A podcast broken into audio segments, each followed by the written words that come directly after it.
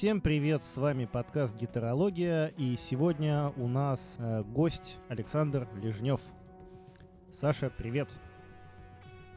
Здрасте, здрасте. Привет, привет. Расскажи нашим слушателям немножко о себе, где сейчас играешь, какие проекты у тебя сейчас. У, ну я сейчас э, играю в группе Айра. Вот, это мой основной проект. А, в принципе, всю историю рассказать, да, как, откуда что вот, взялось. Если углубиться, то все началось э, в конце 90-х. Вот. Э, была такая замечательная группа «Одна на двоих», она до сих пор существует. Вот. Совершенно уже в другом составе, соответственно. Но существует. Я там начинал как вокалист. А потом пошло-поехало. Э, я начал играть на гитаре. И гитара заняла мою жизнь. Я ушел с вокала, начал, собственно, играть на гитаре. И образовалась группа «Посторонним В». А дальше познакомился с ребятами из группы «Берримор». И образовалась группа «Амели». С ними мы колесили 10 лет. Вот. Параллельно еще поиграл метальчик в группе «Арда». Ну, а потом семья, забота, работа, и вот оказался в группе Аэро. Ты сколько лет уже в Аэро? А, мне позвонили в девятнадцатом году и попросили заменить их гитариста. Собственно, на пару концертов вне Москвы. Мы съездили замечательно в Краснодар, мы съездили замечательно в Ростов на Дону. А, и после этого мне сделали предложение, от которого я не смог отказаться. И вот я уже с 19 года в составе группы Аэро. Угу. То есть, получается, 4 года уже исполнилось. Да, 4 годика, при том, что группе уже 5. Ты ездил, получается, и в Краснодар, и в Питер. В какие вообще города ты ездил э, играть концерты? Ну, если мы говорим вообще, то в составе группы Амели, например, мы объездили почти всю европейскую часть России. Вот, то есть география, география была огромная. И Питер, и Казань, и Екат, и э, Череповец. Много, очень много всего было. Вот. А с Айро мы, пока что у нас скромная география, но тоже уже есть и Краснодар, Ростов-на-Дону, Великий Новгород. Э, были мы еще и э, в этом... Рыбинск? Рыбинск, точно. Ярославль у нас был. Ну, прилично, уже прилично. Есть какие-то истории за вот твою большую концертную практику, как вот э, подходить организации вот таких выездов так, чтобы все прошло хорошо, и истории, когда все прошло плохо, и какие выводы, может быть, ты из этого сделал чтобы поделиться такими советами? Слушай, ты никогда не угадаешь, что как пойдет. Начнем с этого, да, потому что очень э, много факторов, которые от тебя зависят и не от тебя зависят. Э, твоя задача, естественно, как музыканта, чтобы у тебя инструмент был в порядке, чтобы у тебя вся аппаратура была в порядке, и как можно более надежный способ передвижения до пункта выступления. Как правило, это либо поезда, либо автомобили, либо самолеты и прочее. Вот. Но по факту все что угодно может пойти не так. Да? Самолеты задерживаются, поезда задерживаются, автомобили ломаются, поэтому ты не угадаешь. И, естественно, к этим форс-мажорам нужно быть морально, прежде всего, готовым. Истории, когда все пошло не так, да были, после, собственно, одной из которых я перестал пить, когда мы посреди... Давай, давай. Когда мы посреди, долбанного ничего опоздали на поезд, вот, потому что пасинки не проснулись вовремя, вот, и пришлось... Да, и прошло, пришлось целых э, 10 часов ждать следующего поезда. Это было, да. Это... и мы опоздали на следующий концерт, и прям без саундчека прям влетели на сцену, и там, конечно, раздали року. Было и такое. Вот. Но было и такое, что мы просто приезжали и как бы все чин-чинарем. Поэтому не угадаешь. Ну, согласен с тобой, да, угадать сложно, но я могу сказать, что Э, из неприятных моментов, которые я не мог угадать и не повлиять, в моей практике, например, когда меня током било на площадке, вот, тут я ничего не мог э, противопоставить. Я говорил звукорежиссеру, знаете, микрофон током бьется. Вот, как, наверное, это неправильно. Они говорили, ну... Вот Вот, вот у тебя током бьется, а у нас сцену смыло в море. Тоже неплохо, неплохо. Да, это была Тамань, это был 19 год. Э, мы были заявлены на фестивале Тамань. Мы туда выдвинулись э, с эм, ночевкой в Воронеже. Вот. Э, собственно, все, поехали на бусике на маленьком. Приехали в Воронеж, переночевали, едем уже в сторону Тамани, подъезжаем к Тамани, а там нам организатор буквально за пять минут до нашего приезда звонит и говорит, ребята, извините, вашу сцену смыло в море. Ну, там, слушай, мы, мы приехали, а там по, это, звуковая рубка уже по колено в воде, как бы уже с, с нее демо, с, с, демонтировали всю, всю аппаратуру. Так в этот день еще и э, основную сцену тоже не смыло, а сдуло, потому что Луна там пыталась выступить героически, э, борясь с стихией, со стихией, вот, и их э, у Лени, у барабанщика, у него прям тарелку, тарелку со стойкой прям сносило. Техник сидел внизу и ее держал. Да уж, да, да, всякое, конечно, бывает. Э, ну, какие-нибудь, может быть, э, лайфхаки, как вот что нужно с собой взять, да, может быть, какие-то запасные вещи, чтобы, ну, на всякий случай какие-то моменты можно было бы быстро решить. Носки. Носки, трусы. Трусы, да, иначе от вони сдохнут все. Вот. На самом деле, если мы... получается. Э, ну, слушай, в любом случае, ты попробуй попрыгай по сцене два часа, а потом уже сними, сними кеды, и я посмотрю на окружающих. На самом деле, для того, чтобы все хорошо прошло, с собой нужно иметь обязательно сменные, ну, там, одежду, понятно, концертную одежду, естественно, как бы подготовленную к концерту. Ну, а дальше, само собой, разумеющиеся, струны, медиаторы, запасной. Э, у меня, например, за собой вожу запасную гитару. У меня две гитары всегда с собой. Mm-hmm. Вот это круто.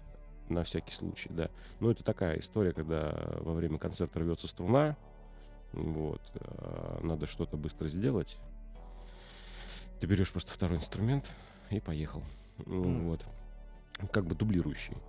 Обязательно иметь с собой мультитул, чтобы, если что, можно было быстренько все подтянуть. Там, а, ну и, пожалуй, на всякий случай. Вот у меня радиосистема, а, и у меня всегда с собой запасной шнур. 6-метровый. Если радиосистема обрубит, то я ставлю шнур. Да, это хорошая тема. У меня нет радийки, но я просто с собой запасной кабель ношу. Вот, ну, струнный медиатор, это понятно. Ну да, и, или вот, например, я сейчас задумался о том, что как бы неплохо было бы дублирующий процессор с собой возить. Вот, и э, скоро у меня появится Ampere Mini. Mm. Я для этих целей ношу иногда с собой Line 6 Pocket Pod ну, хоть какие-то ну, эффекты да, он может вариант. выдавать, да. То есть понятно, что на самом деле на нем играть в концерт я так ни разу и не играл, но пару раз я его с собой взял, когда я был не уверен том, как вообще все пойдет, что там вообще есть. А он от батареечек питается. 4 мизинчика. Да, да, я знаю. Да, вот, да, я знаю. такая штука. Очень, очень удобный при, приборчик. Да. да, ну, многие, я знаю, берут, э, ну, и посерьезнее какие-то вещи. Некоторые даже покупают на Али всякие небольшие маленькие процы. Кстати, Ампера Мини в этом плане, наверное, лучше, потому что это все-таки все равно нормальный процессор.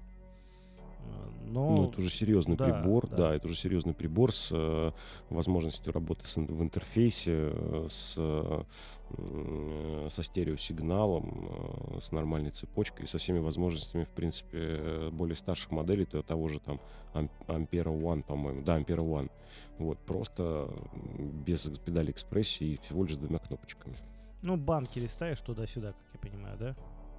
Ну, там пресеты, да, то есть там uh-huh. не банки, а пресеты ты листаешь. Mm, то есть сразу пресеты все там. Единственное, может быть, не очень удобно, если пресеты как-то не подряд. Но, с другой стороны, как дублирующий, ну, весьма хорошо, потому что все равно это какой-то приличный звук все-таки. Они... Ну да, да. да. Если говорить о случаях, там, например, гитары с ремня у тебя срывались, бывало такое? Слушай, у меня и гитары с меня срывались, после чего я взял за правило все гитары, которые у меня есть, э, я вешаю на стреплоке. Mm-hmm. Вот, и ремни рвались, и у меня даже, вот у меня есть э, моя любимая гитара, одна из любимых, Это Gibson Les Paul Smartwood Exotic 98 года. И его вырывало из дерева болт, который держал стреплок. Вот. И, и я полконцерта играл, да, сидя. Был момент. Да, неприятно, да. Ну, кстати, вот насчет стреблоков, я повесил все на одну систему, вот, э, и у меня все ремни взаимозаменяемые, да. Я тоже уронил как-то гитару однажды с ремня, и все. После этого я пошел и купил стреплоки и докупал их потом. Да-да-да, то есть я тоже на шалер тогда все пересадил. Вот. Э, у меня единственное, что вот Ворвик, он на собственном э, стреплоке Ворвиковском. Вот. Э, в комплекте у него с завода он шел. Mm-hmm. А, для, а для гитар с э, пипкой не сверху, а сзади mm-hmm. я себе приобрел эрниболовские стреплоки. Вот. Э, поэтому не парюсь совершенно. Вот на ES335 у меня на Эпифон, который DOT. Вот он у меня на эрниболе сидит. А, ты прикупил себе все-таки 335-ю, да? После того, как поиграл тогда? Да, я типа поиграл на Гибсоне, э, впечатлился и решил взять себе баночку. Вот, и купил себе баночку, и адски счастлив, адски доволен. Это хоть и не, там, не ультра какой-то бутиковый инструмент, а, но ощущение банки в его звуке есть. Мм. Вот. Я поставил на него хорошую электронику и прекрасно себя чувствует инструмент. Такой панк-рок стайл, вообще бешеный. Мм. Удивительно, да? Панк-рок style при этом, да? Хотя инструмент вообще делался не для панк-рока, но... Ну, изначально это джазовая да, банка да, да, джаз, джаз. А, а если ты вспомнишь таких замечательных хардкорщиков, как Sick of It All, например, так они вообще играли на Epiphone Casino. А там по 90-е. Да, да, да. Это же гитара, любимая гитара Джон Леннона. Да, да, да, да. Стреплоки, да? Как ни странно, у меня стреплоки стоят на всех гитарах и все в порядке, но некоторые говорят, что они покупают на Али какие-то стреплоки, которые там что-то ломаются и так далее. Я не знаю, что как, но, наверное, да, мы можем с тобой порекомендовать не брать, может быть, какие-то такие решения, ну, если не уверена в них. Вот, и брать хорошие ремни, даже на дешевые гитары. Я ради интереса э, покупал на Алиэкспрессе вот эти вот э, копии Шалера. А, ну, как бы две репетиции, и он обломился. О, это плохо. Это плохо. Да, поэтому, поэтому лучше э, переплатить, вот, не за 300 рублей взять, а за тысячу, вот, или за полторы даже. Но все-таки это будет нормальный, надежный, из хорошего железа стреплок. Насчет струн. Э, какие струны используешь? Эрнибол. Эрнибол. Калибр? Для стандартного строя, предположим, на мензуре 25,5 это 1046. Вот. Для Les Paul мензуры 1046 и 1050 и 1052. Это для стандартных строев. Mm. В зависимости от того, что мне нужно. Нужен звук пожестче, такой более панчевый, естественно, 1052. А, нужен звук поярче, это 1046. Угу. А для пониженных строев, да и 1054, 1256, э, а на семиструнках у меня поселился 1052 а, с дополнительной 70 струной, потому что у меня строй дроп ре и плюс седьмая струна это соль, то есть это дроп от дропа. О, интересно, Double интересный drop. строй, интересный. Необычно. А где ты его используешь в своих композициях в Аэро? Или пока... Да везде. А, везде, да? Клево, да, клево. то есть он такой универсальный в данном случае.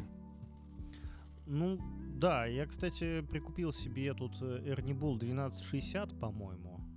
По-моему, да. Э, и остался очень доволен, перестроил гитару в стандарт C. И ну, это хорошо, это прям семиструнный, семиструнный прям строй. Да, да, то есть без первой струны просто, по сути. И, ага. и вообще, мне очень нравится. Мы тут ходили, записывали э, видео-подкаст. Не знаю, видел ты или нет, но там, короче, я использовал это. И вот завтра пойду концерт отыгрывать на этом. Вполне вообще очень доволен, прям офигенно. А, но, кстати, что еще прикольно с этим комплектом — можно с собой запасные струны, если вдруг, ну нет 1260 под рукой, просто взять обычный шестиструнный комплект, но вряд ли шестая порвется. Ну да, да, это, это такое. Вот, то есть это очень удобно. Вот тоже надо рассчитывать какие-то специфические суперкомплекты, но тогда надо сразу их купить несколько, чтобы носить с собой. А если подбирать решение так, чтобы можно было выдернуть любой, там лежит меня какой-то 1046 терниболовский, все, отлично, пятая струна, 46 как раз. Ну, у меня, понимаешь, так как у меня струны это расходник прям такой, мама не горюй, то есть они каждые две недели на рабочей гитаре меняются, то у меня как бы выходит, что всегда есть э, комплектов 10 mm. в наличии. Ну, это, в принципе, правильно, конечно. Особенно, когда у тебя парк гитар, ты постоянно работаешь с ними и так далее. А, это когда пара гитар. Парк. А, парк, да, когда парк гитар, да. Сколько их у здесь можно 19. 19, боже мой. Сколько, какие с собой возишь в туры всякие и так далее? А для, собственно, Аэро у меня два рабочих инструмента, и плюс а, один добавляется на студии, на записи. Ну, то есть у меня RGD, это Ibanez RGD, это Ibanez, а, собственно, баритон 26,5 дюймовый. Потом у меня 7621 Ibanez 99 -го года, совершенно потрясающий инструмент. И вот э, мое самое недавнее, скажем так, приобретение, мне питерский мастер э, Мэдман, он же Костя Мякишев, сделал совершенно потрясающий инструмент, который сейчас мой основной на сцене. Mm, я помню, помню. Ты ездил прям в Питер к нему, там целая история. Да, то есть у меня с этой гитарой была веселая история, когда мы в Питере ее прям забрал и тут же на концерте поиграл, а после этого сразу же отдал ему на перекраску, потому что лопнула краска. Прикольно, прикольно. Ну, у тебя прототип был, как я понимаю, да? Ну, да, это прототип фактически, э, но на ней стоит доблесть номер 7 вот, потому что он сдал мне седьмой, несмотря на то, что она как бы прототипом была. Прикольно, прикольно. Вот. Ну, 7 красивое число. Да? да, отличное число. Да, как и все другие, на самом деле. вот. А, если говорить о каких-то, например, кстати, ритуалах, у тебя есть какой-то ритуал перед выступлением? Да, я растягиваюсь. А, кстати, полезно, полезно, да. Да, естественно, полезно. Я, я просто очень активный э, на сцене, поэтому я всегда обязательно протягиваю ноги, стопы, ну, бедра, ягодицы, поясницу тяну, руки э, разминаю, шею, потому что, ну, э, сами понимаете, 39 лет, вот, но все равно э, это такой ритуал, я реально про протягиваюсь для того, чтобы нормально себя чувствовать и на сцене, и после концерта, в частности. Ну, это правильно. Правильно, конечно. Ведь э, размяться перед э, физическими упражнениями это, это важно. Вообще следить за здоровьем это хорошо. А, у меня тоже есть, кстати, ритуал. Ну, он даже не ритуал, это правило. То есть я не, не делаю наоборот mm-hmm. каких-то вещей. Я никогда не пью перед концертом. А, мы пьем и писаем, я понял, да. Да, я, ну, то есть э, максимум могу там чуть-чуть чая попить. Кофе как раз из-за этого я исключаю, потому что кофе очень действует. Ну, мочегонный он, конечно. Да, да. Вот. И алкоголь я тоже исключаю любой. Даже если это там коньяк какой-то, все равно я его исключаю, потому что это, это плохо влияет на концентрацию. Согласен абсолютно по поводу алкоголя. Я с алкоголем вообще... Я очень люблю вкусный алкоголь но совершенно не люблю чувство опьянения. Вот это вот есть такой косяк. А, и, кстати, насчет ритуалов. Э, у нас, я когда играл в группе Ард, у нас была очень интересная, забавная ситуация. Э, у нас барабанщик, он всегда перед концертом ходил в туалет по-большому. Причем так прям основательно. Вот. И в один прекрасный момент у нас, значит, сольный концерт в плане Б в Москве. Э, это двух, э, двух или двух с половиной часовой такой большой сет. И, вот. И мы что-то упустили из виду, Малина не сходил в туалет. И тут, значит, песня на шестой, наверное, я понял, что у меня из-под рук валит дым. Вот, а играли мы без метронома, собственно, метроном был только у Малины. Вот, э, я оборачиваюсь и понимаю, что Малина красный, как вареный рак, и херачит просто плюс 10 BPM каждой песни. А там же, ну, сам понимаешь, павер метал, блин, там вот это все вот это очень быстро. А он плюс, плюс 10 BPM, я понимаю, что я кипеть начинаю, потому что я просто не, не выгребаю. Вот. В результате он на, на, на седьмой песне он сказал, все, отвалите, кидает палку, без меня, и улетает со сцены. Благо, благо, собственно, у, у нас в репертуаре были песенки только под клавиши. Такие, ну ок. вот. Жестко, жестко, слушай. Да. Ну вот у каждого, да, свои какие-то. Кстати, я знаю, что у некоторых людей там, например, там перед ответственными сделками также, то есть, ну... Ну, ну да, да, чердак, чердак рвет у каждого по-своему. Это абсолютно нормальная история. Просто кто-то нервничает, э, кто-то там, не знаю, стакан воды попить не может, потому что руки трясутся перед выступлением или перед какими-то вещами. Это нормальная история. Это такая психосоматика. Ну да. Э, кстати, вот я всегда замечал, что если, например, э, выступать в каком-то месте, где очень плохой мониторинг, то в целом надо двигаться, вот мне наоборот очень тяжело. Вот, да, то есть я вообще себя чувствую тогда неуверенно. И именно от оборудования я очень часто как раз именно... Я прихожу в клуб, вижу что-то, я прям сразу иногда начинаю нервничать, потому что я понимаю, что ну, ну, ну все. Вот именно поэтому, вот именно поэтому мы обзавелись ушным мониторингом и собственным пультом. Да, мы именно поэтому, кстати, э, взяли пример с тебя, купили аудиокарту, вот, и заводим все в аудиокарту, и там есть мониторинг, а, там есть э, возможность отдать звукачу э, просто два кабеля, и до свидания. Все. Ну да. Мы выруливаем свой звук и э, спокойно все делаем. А раньше, да, ты приходишь в клуб и говоришь, а где мониторы? И ты уже понимаешь, что тебе ответят скорее всего, потому что ты видишь, что, что их нет. Ну, в данном случае, на самом деле, нервничать, э, как это сказать, э, сейчас сформулирую, позволяет не нервничать э, знание материала.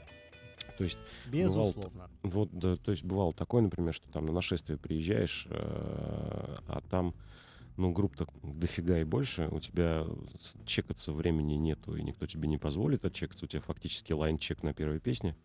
Вот, и ты такой, э, а типа, а что делать?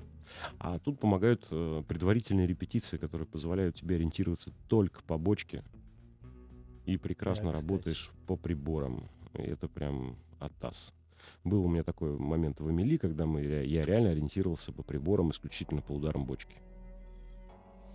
Ну, прям по ударам бочки, наверное, у меня не было, но бочка малый хэт, вот по вот этому вот ориентировался. Ну, ну, на открытых площадках, особенно на громких открытых площадках, ты зачастую слышишь только шелест э, тарелок, и вот этот хлопок от малого, он где-то теряется, он разлетается. А бочку mm. ты слышишь всегда.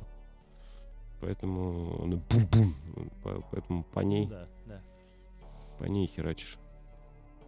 Ну, ушной мониторинг это, конечно, тема. Притом, Вещь. как я понимаю, да, извини, ты делал это прямо под себя, да? А, ну, вариантов много. Внутриканальных наушников очень много вариантов. Э, вот. А, да, тогда я съездил в компанию System Elements, и мы с ними сделали заливку в уши, и через э, несколько недель я получил свои ушки. Ну вот, э, совершенно потрясающе. Ты их одеваешь, они у тебя как э, беруши полностью закрывают твой ушной канал, ты не слышишь ничего, кроме того, что в наушнике звучит. Даже на самых минимальных значениях громкости все прекрасно, четко слышно. Ну, это супер, это, это, конечно, очень круто, да. А что за основу они брали? А они полностью кастом собирают. У них есть драйвера на определенные частоты, грубо говоря. И вот у меня трехдрайверные наушники, то есть по три драйвера на ухо. То есть высокочастотный, среднечастотный, низкочастотный драйвер. И вот оно заводится. Так называемая моделька референс. То есть у них максимально нейтральная ЧХ. Поговаривают, что в них даже сводить можно. Но я не, не, не брался. Вот. А так, в принципе, да, вот У нас все сейчас на System Elements, у нас даже Мацукаву говорили, чтобы он подарили ему на день рождения сертификат, он поехал и сделал себе ушки, вот сейчас ждет их. Единственное, что когда ты одеваешь вот эти вот мониторные ушки с заливкой, у тебя происходит, как бы это сказать, а, ты теряешься в пространстве, потому что у тебя отрубается одно из чувств э, ориентировки в пространстве. Вот. И А. тут, да, и тут необходимо, тут есть маленькая хитрость, тут необходимо ставить ambient микрофон отдельный, который будет э, насасывать звук вокруг, чтобы твой мозг не сошел с ума. Потому что у некоторых М. бывает такое, что у них прям голова начинает кружиться, э, потеря ориентации в пространстве, вот такие вот вещи. Хм, интересный подход. То есть еще дополнительный микрофон, который просто мониторит, но не записывает э, звук. Да, который просто, который просто сосет зал, вот, э, и позволяет тебе ориентироваться в пространстве. Пробовали писать лайвы через свою систему? Да, пробовали, вон у нас целый лайв вышел из бейса. Вот это был записанный самостоятельно, да? Да, это все было записано в Живаго. Вот. Единственное, что я там э, сверху чуть-чуть лупанул гитару. Мы ее на подложку туда закинули. А так это вот лайв полный. Еще в составе с гитаристом со вторым. Ну, мы, кстати, тоже недавно провели боевое крещение вот нашей системы и тоже записали лайв на подкасте. Э, Мы сели, все это Да, это я распяли, и- да, и ты знаешь, конечно, это супер. Это прям... Не знаю, ты играл в клубе «Дождь Мажор», Эм, там писались лайвы. Этому клубу лет, наверное, 20 уже, если не больше. Вот, мы, да, мы там, э, я там с группой Анна Молли, собственно, в свое время играл, да. Там писались лайвы, как раз они снимали просто с пульта сигнал, и там он был все равно такой, они себе давали готовый, просто вот как было, так и есть. Не по дорожкам, ничего. Да, они просто ставили рекордер и писали стерео, да. Да. И клуб, кстати, закрылся. Эм, Да ладно. и да, да, он закрылся. Ничего себе, неужели? Я вот не знаю, радоваться или плакать. Слушай, ну жалко с какой-то с такой стороны ностальгической, да. Но по сути там последние несколько лет там ничего особенно стоящего не происходило. Ну, да. Наверное, поэтому и закрылся. Ну, и, кстати, а, насчет записи, опять же, вот э, вживую, там, э, я не знаю, как ваш аппарат, на- наверное, все-таки может. А, ну да, если вы в компьютер под- подругаетесь.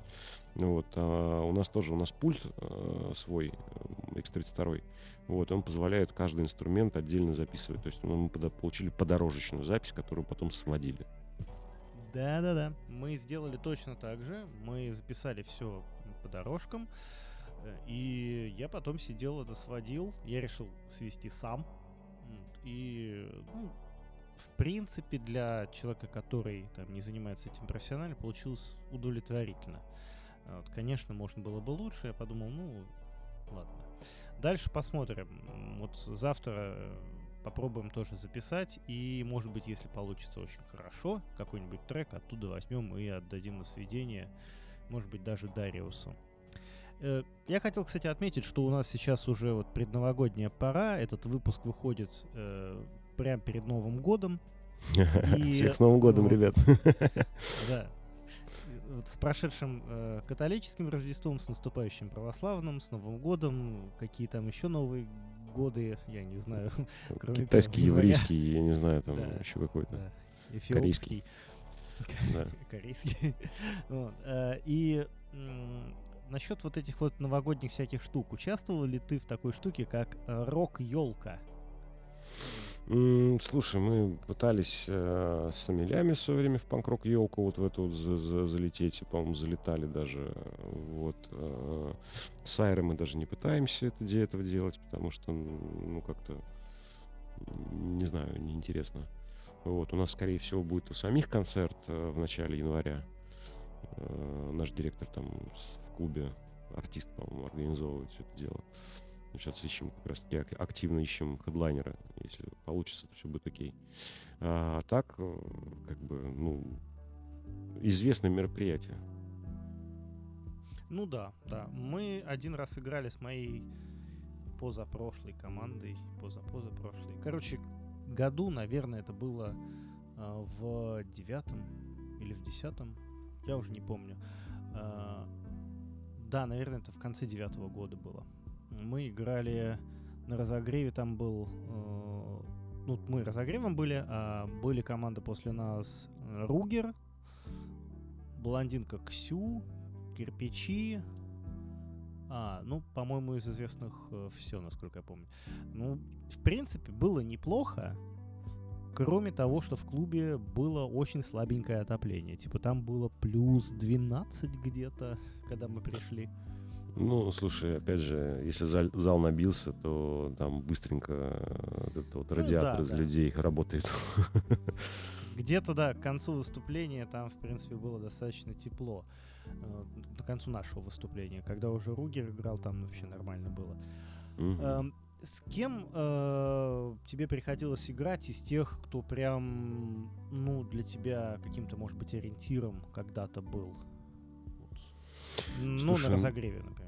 Ну, мы были с Амелями, вот мы образовались в 2004 году, и э, буквально там в 2005 году мы уже покатались как саппорт команды с Наивом и с Тараканами, вот. Э, потом Pia Genesis мы их разогревали в Москве, мы на, в, в два лица делали. Pia Genesis это такая немецкая группа, довольно старая, интересная. У них э, куча стилей абсолютно разнообразных в репертуаре было. Они от Black Doom до панк-рока вообще лупили. Там, ну, какая интересная подборка. Да, кстати, в некотором смысле такая культовая э, локальная группа. Mm. Вот. Потом, значит, э, с Ардой мы разогревали Cradle Field О, в Нижнем. Круто, круто. Да. что еще было? Должны были разогревать Папа, Папа Роуч в Якате. Но не сложилось, потому что группа развалилась, Арда, на тот жалко, момент. Жалко. Вот, я ушел, я ушел, я ушел из группы буквально за э, неделю до концерта, потому что я понимал, что группа не способна сыграть что-то удобоваримое. Вот. А барабанщик э, не врубался в материал вообще никак, не мог его сыграть. Басист, который пришел там две недели назад, ну или три недели назад, и он тоже импровизировал фактически. А из носителей материала, из клавишника, вокалиста, они просто не, не являлись на репетицию просто. Я одну Харри сказал, что, знаете что, ребят, либо вы ходите на репетицию, либо я заканчиваю это дело. Мне сказали, ну, мы не придем. Я говорю, ну, значит, до свидания. Так получилось. Слушай, Арда существует сейчас или все? Да, существует, существует. А кто там на вокале сейчас? Ну, все тот же Паша Окунев, это его а, группа. Все, понял. Ну, ты вот, получается, крутился и в панк-рок сцене, и в металлической сцене. А Аэро, это у тебя коллектив, к какому жанру ты относишь его сам? Да никакому. Я не люблю музыку делить на жанры. Музыка может либо нравиться, либо не нравиться. Вот это золотые слова. Запомните их наши слушатели, что да, музыка она либо хорошая, либо нет. Все. Нет, плохой музыки. Нравится, либо не нравится. Слушай, плохой музыки не бывает. То есть на каждую музыку найдется свой слушатель. И здесь просто вопрос в том, что нравится она отдельно взятому индивидууму или нет. Вот. Ну да. Э, хотя есть, есть иногда исполнители, ну, очень, с моей точки зрения, да, я позволю себе все-таки некоторые оценочные суждения, что иногда бывает очень какая-то плохая, совершенно непонятная музыка, которая сыграна там одним человеком в комнате, который записал это все на какой-то один микрофон, бренчался на расстроенной гитаре и так далее. Но и у этого находится свой слушатель, там какие-нибудь шесть человек, которые годами следят за его дискографией, он выпускает там по альбому раз в 2-3 года. Просто есть реально такой исполнитель. Полно всевозможных разных исполнителей. Вот, например, есть э, у меня была коллаборация с замечательным человечком, который, по-моему, в книгу рекордов Гиннесса, что ли, попал по количеству э, релизов. Mm. Имя, имя этого человека Сенмут да, то есть это такая отсылка к Египту. Он вообще очень, очень, очень увлеченный Египтом человечек. Вот. И мы с ним, да, сделали э, релиз, мы с ним сделали сингл, а, где его аранжировка такая электронная, этническая, а я на гитаре там играю. Вот. И прям получился Самум называется сингл, а исполнитель Сен Мут. Вот. Прям Можете почитать про него. У него там про, про него на Википедии даже написано. Вот. Это One Man Army, грубо говоря. One Man Band. Очень даже крутой. Прикольно, прикольно, да. Ну, сидит, да. Сидит, сидит в коморке, пишет. В год, в, в год по 200 синглов может выпустить. Я, кроме шуток вообще. Ну, Бакетхед даже отдыхает, получается, да? Ну вот они с Бакетхедом там что-то там, они, у них даже был какой-то контакт, они, по-моему, общались там некоторое время. Блин, да. Ну, Бакетхед, кстати, мне нравится. Надо послушать этого Сэна Муса. Сен Мус в одно слово. А, в одно слово. Ага. Понял. Да, Сен Мус это одно слово, да. Понял, понял. Посмотрю, послушаю. А, вообще, если что-то делать очень долго и упорно, да, то есть если вот говорить, вот быть уверенным в том, что ты делаешь, делать это долго и упорно, то какие-то слушатели точно появятся у любой команды. Да, в любом даже, случае. Да, даже если это какой-то материал весьма такой простенький какой-то, да, но если делать долго, упорно, постоянно выпускать релизы, выступать на концертах или там организовывать их самому, если кому-то нравится. И люди потянутся. Может быть, конечно, это не будет популярность уровня каких-то ну, топов, но какая-то популярность все равно может быть. Даже три человека конечно. это тоже зрители. Ну, конечно, конечно. То есть, э, прежде всего, здесь же какая история? Э, люди делятся на несколько категорий. Те, кто занимается музыкой, я имею в виду. Э, это люди, которые самоутверждаются, это которые ищут одобрение слушателей, зрителя. Люди, которые э, делают это потому, что у них просто получается. И люди, которые э, делают это потому, что им это очень нравится. Да, то есть э, я вот отношу к себя к последним. Мне просто это дело очень нравится. Если это кому-то понравится еще, я очень буду рад. Все. Аналогично, кстати. Я не супер-пупер музыкант какой-то, я не супер там техничный гитарист, я не лучший гитарист в мире, отнюдь. Я во многих э, вещах, даже вот тут был батл у Рифа Дэя на канале, вот, мы чисто по приколу туда залетел, вот, со своим рифом. А, и меня уделал э, там 17-летний пацан, просто он, то есть у, у меня рифовая композиция, да, то есть прям такой долбежка там такая прям прикольная, по металлу mm-hmm. что-то угорел, а у него в стиле Петручи такая история певучая.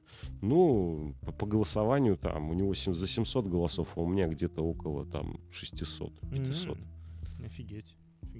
Поэтому, как бы, ну, мне это по кайфу. Меня даже это не задело. Мы с ним, мы с ним даже поржали на эту тему. А, вот. Э, и сейчас вот, например, вместе делаем совместный трек. Да, это супер, это, это классно, потому что музыка это, конечно, в первую очередь не соревнование, а творческий процесс. Созидание. Даже если это касается... Да, да. Музыка это ну, сози... Творческий процесс это да. обычно созида... созидание имеется в виду, да. Вот. Э, хотя, если что-то на сцене красиво разрушать, стену какую-нибудь, тоже говорят красиво. Я не видел, но ну, свидетели говорили, что красиво. Слушай, культура протеста в музыке очень спорная, на мой взгляд. Э, ну, это мое чистое мнение, да. А, она может побуждающая быть, это да, как Нирвана, например. А, она может быть, эм, как это сказать-то, мотивирующая, да, там как какой-то марш, там призыв личностного характера. Но когда музыка превращается в манифест какого-то там свободы и прочего, и вот прочего, прочего, ну, в данном случае, например, э, мне Audioslave гораздо больше нравится, чем Rage Against the Machine. Mm. Мне, кстати, примерно одинаково, на самом деле, нравится Audioslave и Rage Against Machine. Э, Одни музыканты же. Одни музыканты, да, только Крис Корнелл и э, в Rage Against Machine Зак Долярочи, да. Мне при этом ну, примерно да. одинаково они нравятся, потому что там есть свое, там есть другое.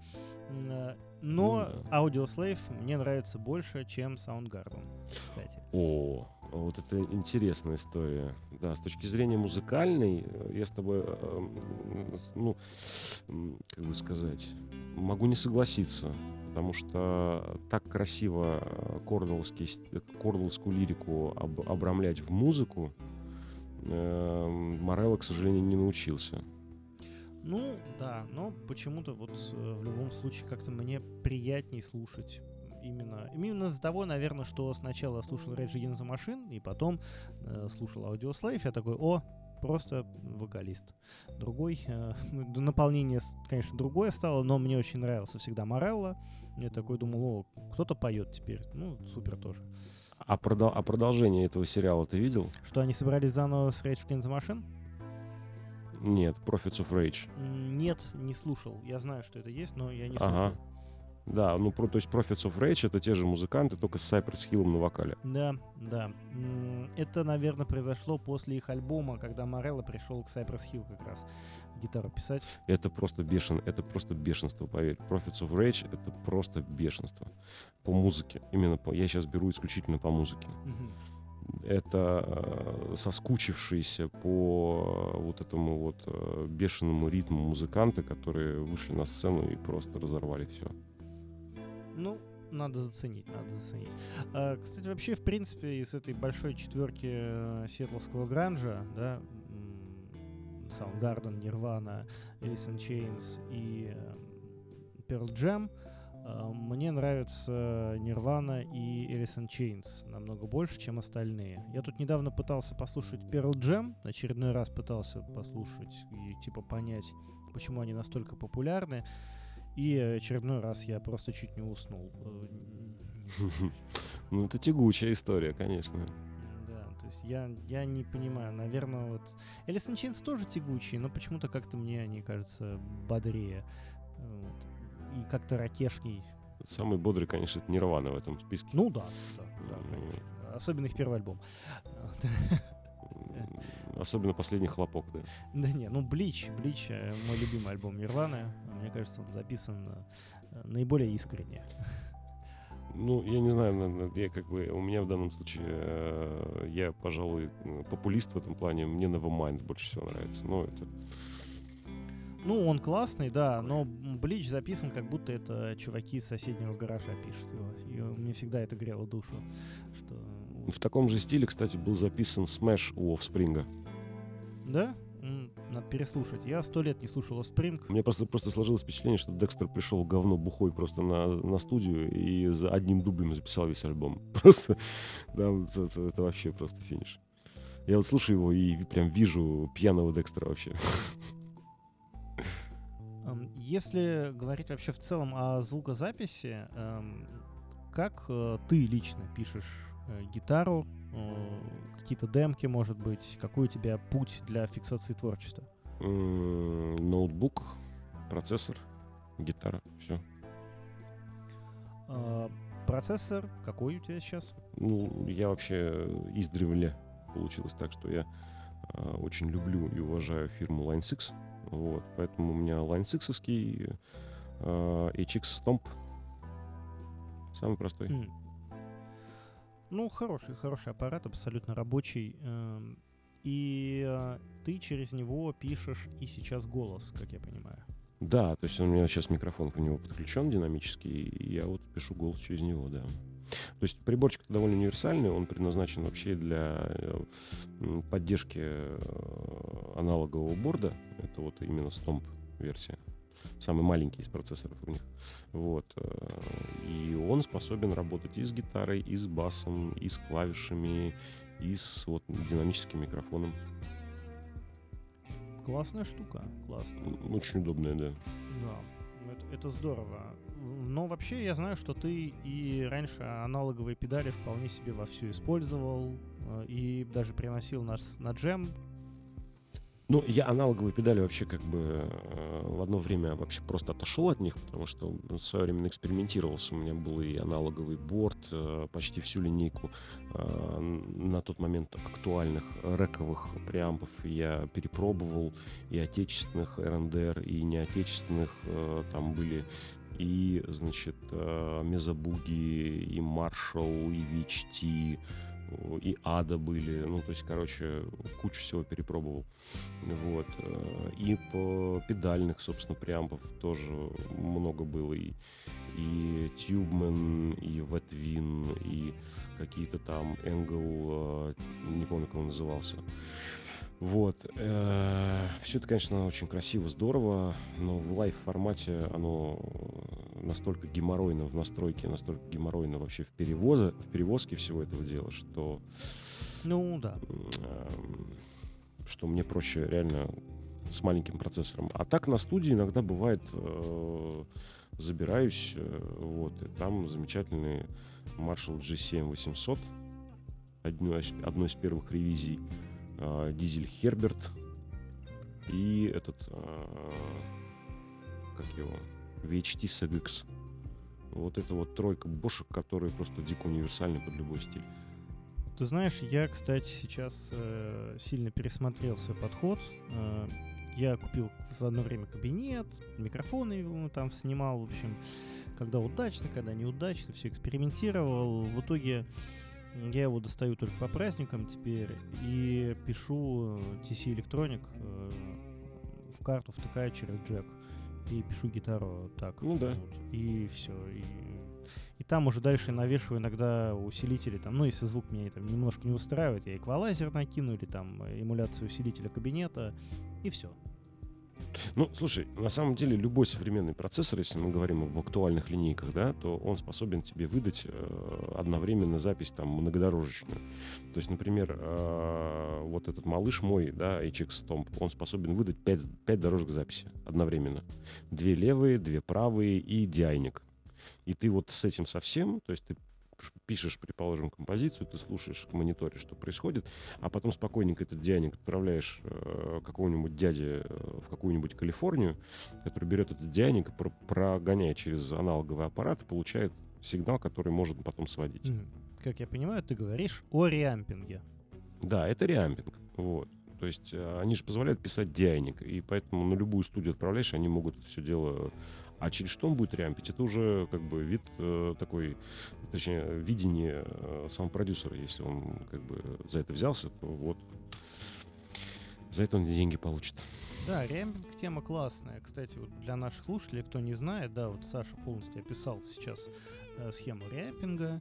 Э, и эта вещь крутая, потому что человек может накрутить усилитель, в который идет этот диайник, как-нибудь так, э, в, э, в зависимости от комнаты, от микрофонов, которыми он снимает это по-своему, и это будет какой-нибудь классный классический звук, положим, да, или, например, если другой человек какой-то там экспериментальный или там очень тяжелый, ну, неважно, да, то есть э, можно понять, какой стиль у этого человека, какой у него там гигантский усилитель, какое у него помещение, где он это записывает, потому что помещение тоже очень важно. Его подготовка, это все. Ну, слушай, вот э, из, из таких примеров, которые можно прям послушать, э, которых я точно знаю, что это именно так происходило и вообще э, это так делалось, в 2008-2009 году была в Москве такая замечательная группа, которая называлась Icon and Me.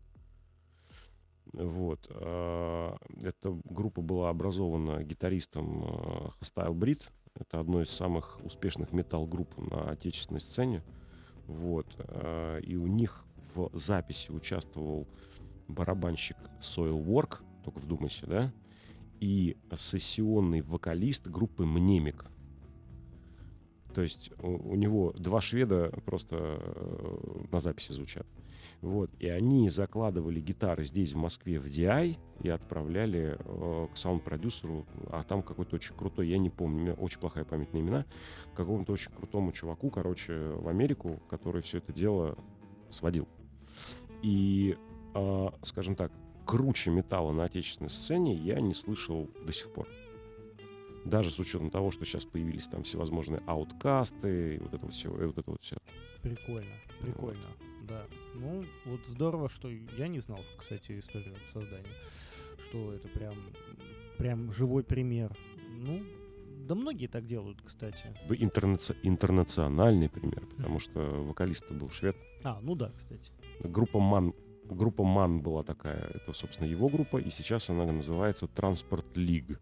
А, тоже забавная группа такая, прям, тоже советую послушать для разнообразия. Прикольно, прикольно. Вот надо, надо будет заценить.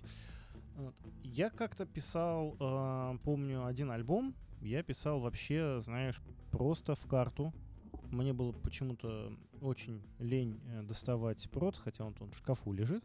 Э, я просто воткнул гитару в карту и крутил все. Потом, ну, такой мне хотелось покрутить. Вот я крутил потом эту гитару, усилитель, эмуляцию. А, Amplitude, по-моему, это был. У меня один из основных это Amplitude.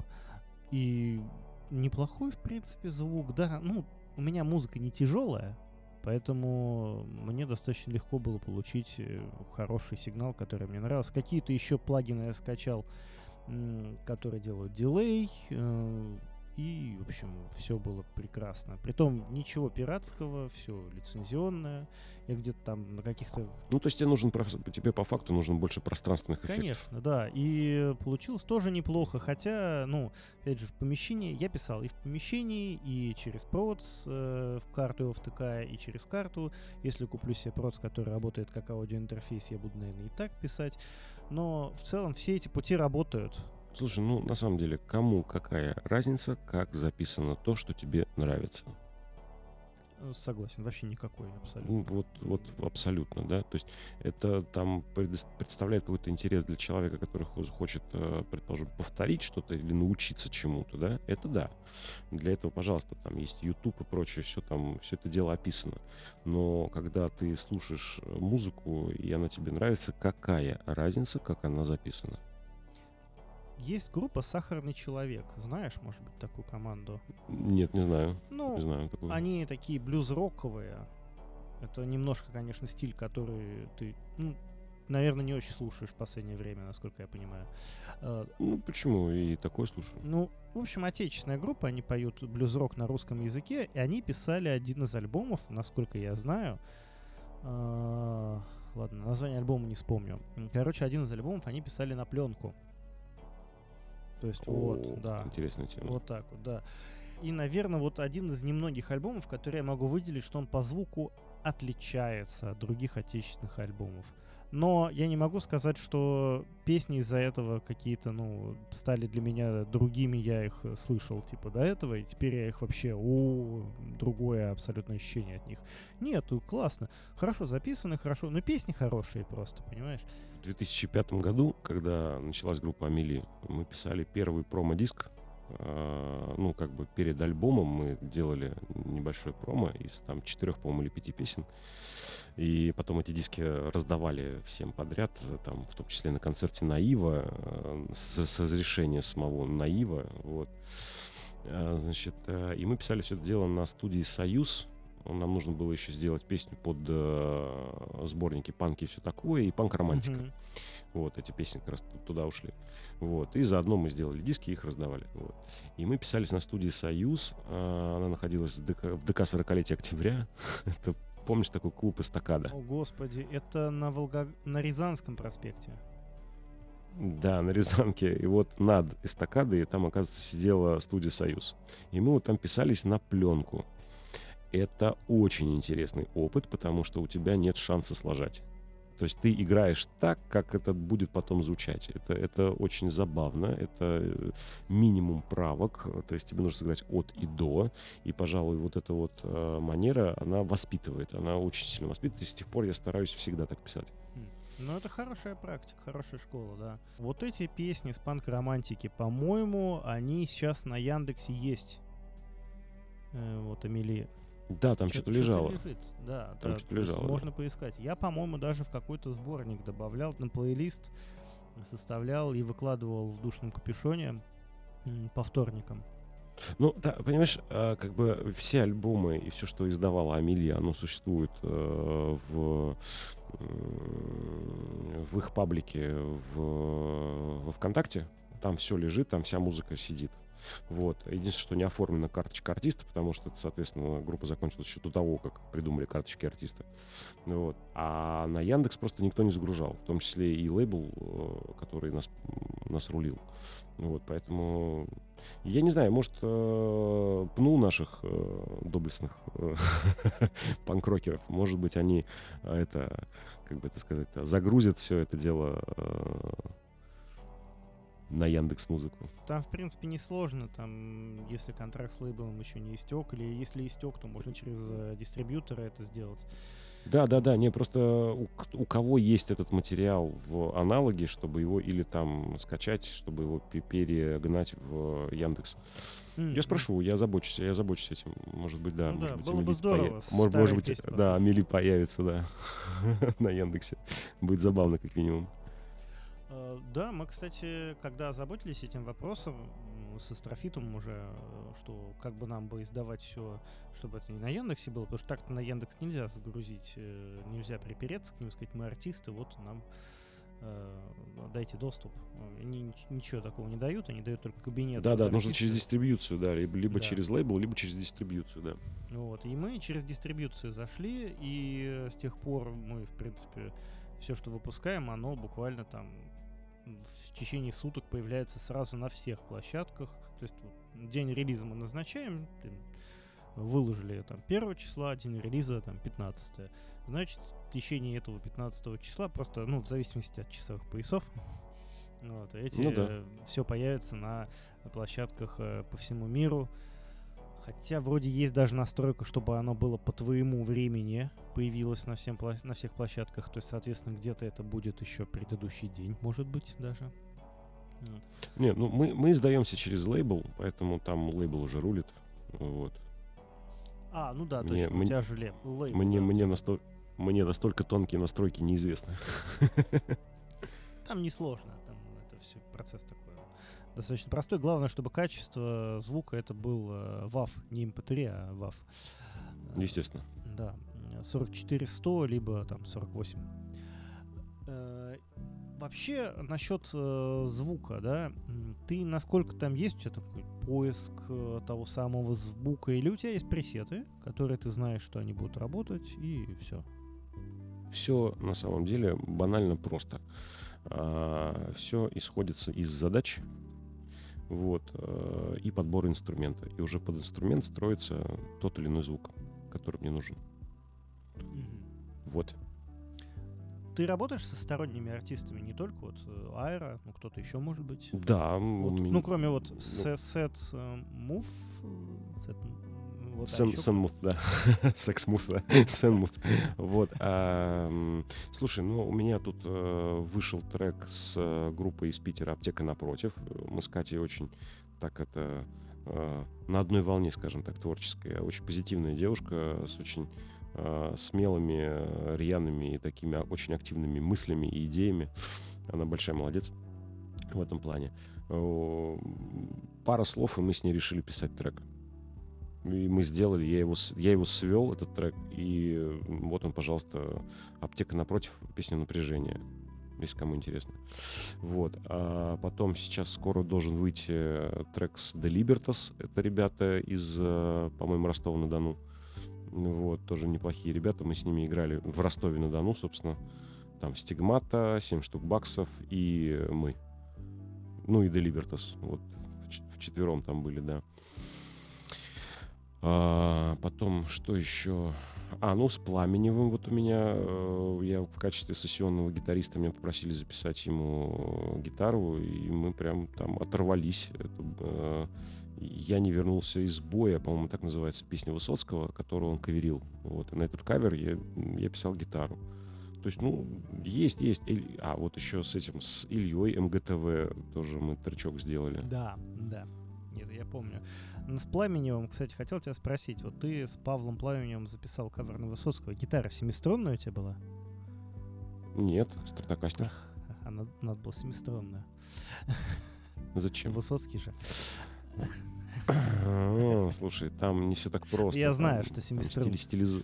Да. Там не та семиструнка. Там стилизовано так. Нет, семиструнка-то без разницы какая. Там просто стилизовано было немножечко под э, именно Павла. Вот, и строй там был вполне себе определенный. И в дроп-до, по-моему, я ее строил. Вот. Ну, вообще, кстати, если вдруг кто не знает, да, что семиструнная гитара у Высоцкого и семиструнная гитара, на которой играют сейчас альтернативную музыку, предположим, это немножко разные гитары, у них строй разный и там аккорды берутся разными аппликатурами, поэтому то, что играет Высоцкий, нельзя посмотреть, взять э, по пальчикам, посмотреть, что он зажимает, и сыграть это на шестиструнке, потому что получится что-то другое. OpenG там, по-моему, или что у него там было? Э, Я не помню, на семиструнке там свой строй, там почти нет баре при аккомпанементе, там они либо малые, а, либо их нет. То есть там, там очень специфично. Там какой-то вот свой строй русской семиструнной гитары. У меня сейчас знакомая попросила подобрать подарок ее матушке э, русскую семиструнную гитару. Я сейчас это голову ломал вот буквально сегодня. Нашел, и вот, собственно, скоро забираем эту, этот инструмент. Вот. Ну, я ничего не смогу, наверное, сыграть на такой гитаре. Э, Я даже, честно говоря, и не пробовал. Я тоже. Ну, Мне даже скорее на балалайке получится больше, чем на русской семиструнной гитаре. На балалайке я играю, там достаточно просто все, кстати. Э, Если говорить э, о семиструнках, помнишь вот эти каталоги? Э, Ibanez они выпускали, раньше они там раздавали их бесплатно, в магазинах во всех они лежали, и их можно было взять домой, посмотреть. Я, собственно, так э, и стал ну, в определенный момент фанатом Ibanez. И там к семиструнке Корн вот эти были, кассеты. Да, да, да. Там еще были замечательные каталоги, э, каталоги э, Фендера. э, Совершенно потрясающие, красивые. В каталоге Гибсона были. Все вот это вот, да, помню, конечно. К7 помню. К7 это гитара из моих мечт, на самом деле. И такую гитару себе бы в коллекцию я бы заимел. Вот, но, к сожалению, они сейчас стоят каких-то запредельных денег, а у меня ипотека. Вот, собственно, все. Притом еще они преимущественно все старые, то есть в хорошем состоянии это дорого, либо это что-то сильно ушатанное. Ну, он за 150 сейчас висит. Ну, в принципе, да, бюджетная, доступная гитара. Да, конечно. Вот. э, Насчет э, К7, я когда их увидел, э, я по наивности подумал, «Хм, странно, это что, и семиструнки бывают электрическими, подумал я тогда. Но потом мне объяснили знающие люди, что вообще это просто еще одна дополнительная струна э, к Ну да. шестиструнной гитаре. Ну да, всего лишь на э, два с половиной тона опущенный вниз. Ну да, да, как у меня сейчас как раз вот инструмент стандарт C, 2,5 тонн. Мгм. Вот. Очень удобно, очень классно, особенно когда басиста нет в группе, это вообще э, выручает, плотность создает. Ну, А ты точнее, можешь октавер, есть, октавер повесить. Я так и делаю. Мгм. вот, э, Это замечательно, очень удобно. Вот. У меня один из пресетов как раз под это. Я там одной м, левой нажимаю и все загружается сразу все. Вот за что я люблю э, все вот эти цифровые устройства, за то, что ты буквально одним нажатием включаешь целиком готовый пресет, где сразу все. В отличие от э, педали, где вот если, например, мне надо было поменять звук на педалях, и я понимал, в следующей песне у меня и октавер там, и что-нибудь еще, и там так далее, это надо было поскакать по педалям. Э, В процессорах, к счастью, этого нет. Нажимаешь кнопочку, и сразу у тебя э, звук Все, целиком что нужно, все включается, да. Да, это, это просто магия какая-то. Но говорят, сейчас есть какие-то штуки, которые в борде могут тебе одним нажатием включать сразу группу педалей. Конечно, комбайны. То есть ты каждую педаль к нему подключаешь отдельно, и на каждую педаль коммутируешь, как, сколько, какие выходы, в какой последовательности включаются. Я слабо представляю, как это коммутировать, но, наверное, круто. Это очень много коммутаций, это, это очень много коммутаций, но такие комбайны есть. То есть, предположим, у тебя там полоска на 10 кнопок, на, и на входы, и н- и в 10 входов-выходов. Ты пед- каждую педаль в, отдельный вход-выход коммутируешь, и на каждый вход, а, то есть на каждую кнопку программируешь, какие входы в какой последовательности работают. То есть ты еще и педали по последовательности там тоже программируешь. Ух, слушай, ну это такая задача для тех, кто не приемлет э, процессоры, им нужно только аналоговые. Это скорее, это скорее задача для людей с очень крепкой спиной. Да, да. Либо сумка-тележкой. Да, либо, либо с, те- с- с техником, да. А, да, отдельно обученный человек. Тоже вариант, да. Да, да. Вот. Э, Кстати, э, ты работал когда-нибудь техником? Нет, я никогда не работал техником. А, Честно говоря, мне не было интересно. Я помню просто, что, по-моему, Лемми из Motorhead работал техником у Хендрикса, что-то такая вот история была. Э, и один мой знакомый работал у моей ракеты «Вверх» техником. О, интересная группа была, да. Хорошая, очень хорошая. Я ходил на концерт как-то, слушал их альбомы, мне очень нравилось.